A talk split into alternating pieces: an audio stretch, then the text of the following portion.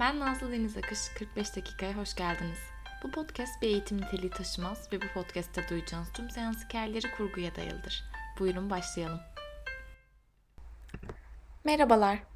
Bugün varoluşçu felsefe ve terapi için önemli isimlerden biri olan Nietzsche'nin iki önemli kavramından bahsedeceğim size. Kavramlardan ilki amor fati, Türkçesi kader aşkı. Kaderine aşık ol diyor Nietzsche. Yaşadığın, başına gelen tüm deneyimleri kabullen ve onlara sahip çık. Yalnız burada aşk derken başına gelen her şeyi böyle sevgiyle, neşeyle kucakla demek istemiyor. Aslında tam tersi sevmek, memnun olmak durumunda değilsin ama onlar senin parçan. Yani diyelim ben ölümcül bir kaza geçirdim. Ve hiç de böyle neşeyle, memnuniyetle anamıyorum bu kazayı ama yok da saymıyorum. Bu kaza, bu kaza sonucunda hayatıma giren ne varsa hepsi benim, bana ait, bana dair, benim bir parçam. Yani lanet olsun bu kazayı da geçirdim, kolum kırıldı, aylarca kırık kolla gezmem lazım dediğimde amorfati yapabilmiş oluyorum gayet.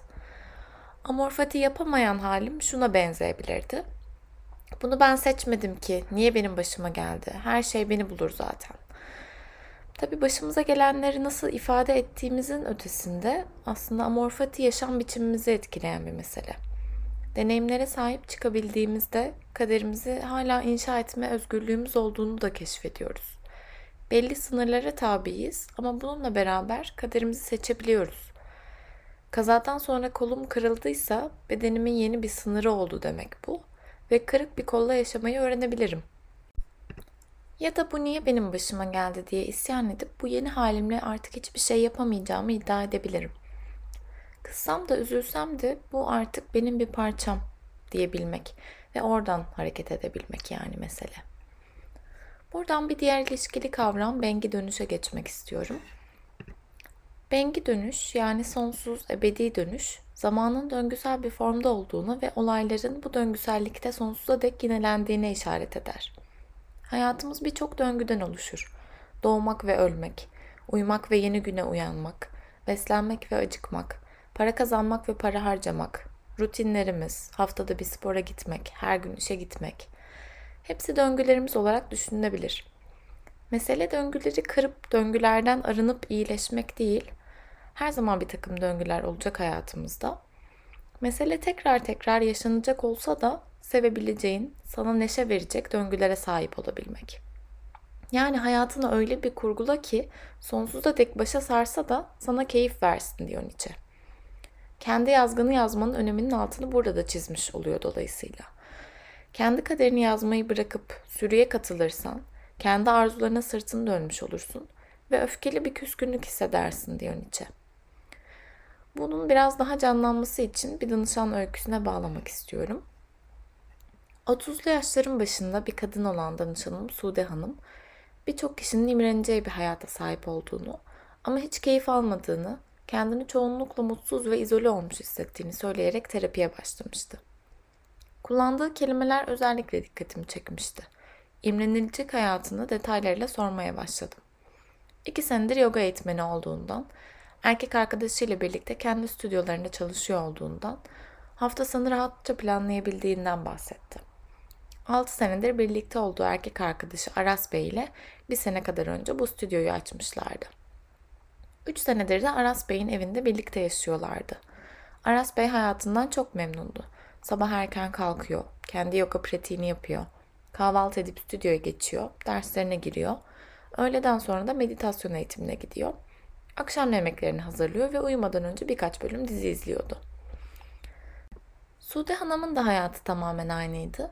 Ama Aras Bey'in aksine o bunlardan hiç keyif alamıyordu. Ayda birkaç kez seyahatlere gidiyor, dünyanın çeşitli yerlerini birlikte geziyorlardı. Aras Bey için bu geziler ne kadar doyum verici geçiyorsa, Sude Hanım için de o kadar anlamsız geçiyordu. Bu kadar kendine alan açabildiği, rahat yeni mekanlar ve deneyimlerle dolu olan hayatının içindeki keyifsiz yanları arayarak seanslar geçirdik.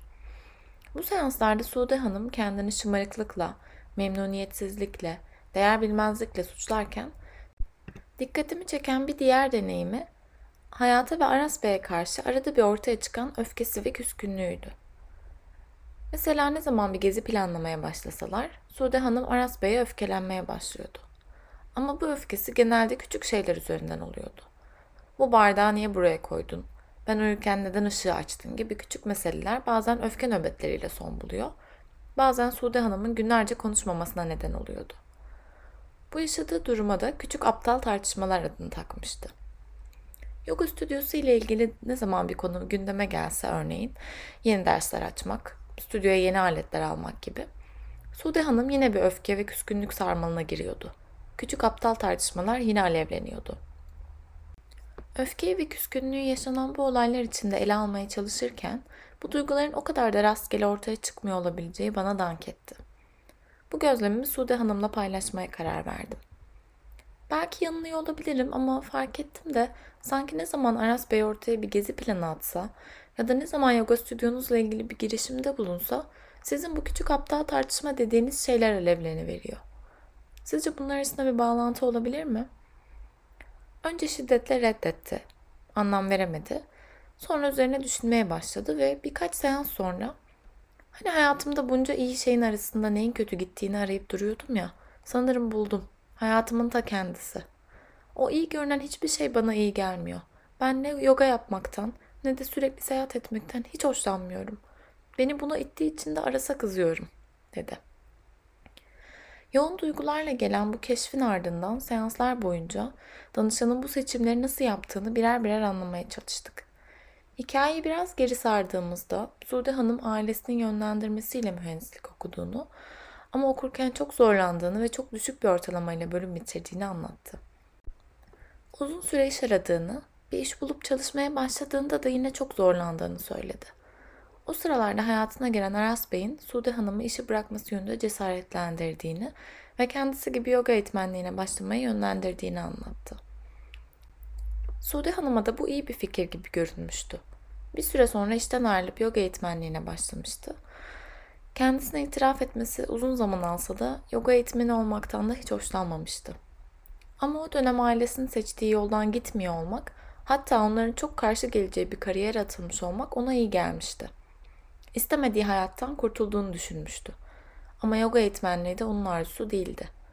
Tıpkı ayda bir seyahat etmenin onun arzusu olmadığı gibi.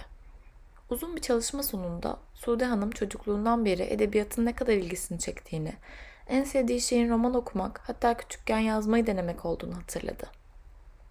Bir yandan da yer değiştirmekten, düzeninin bozulmasından ne kadar hoşlanmadığını, yılda belki bir iki defa kısa tatilin ona iyi geldiğini ve yettiğini fark etti.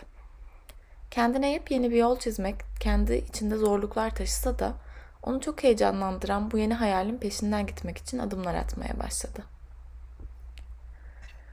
Bu öyküde göstermek istediğim şey aslında sürüye katılmak dediğim şey yalnızca büyük bir kitleye, topluma göre yaşamak değil. Sizin sürünüz bir kişi de olabilir, bir ideoloji de olabilir, bir inanç da olabilir. Sude Hanım ailesinin onu seçtiği hayatı yaşamayı bırakırken fark etmeden yeni bir sürüye katılmış yine kendi arzusu olmayan döngülerle hayatını doldurmuştu. Bu yüzden tam da gözümüzü açmamız gereken yer burası. Bir öncekinden çok farklı olan, dışarıdan çok çekici, çok özgür görünen döngüler yine bizim arzumuz olmayabilir. Kendi arzularımızla inşa etmediğimiz bir hayatta da ne amorfati yapmak mümkün ne de sonsuza dek sürecek döngülerle mutlu olmamız mümkün. Bu bölümü de sizi kendi döngüleriniz üzerine düşünmeye davet ederek kapatıyorum. Haftaya görüşmek üzere.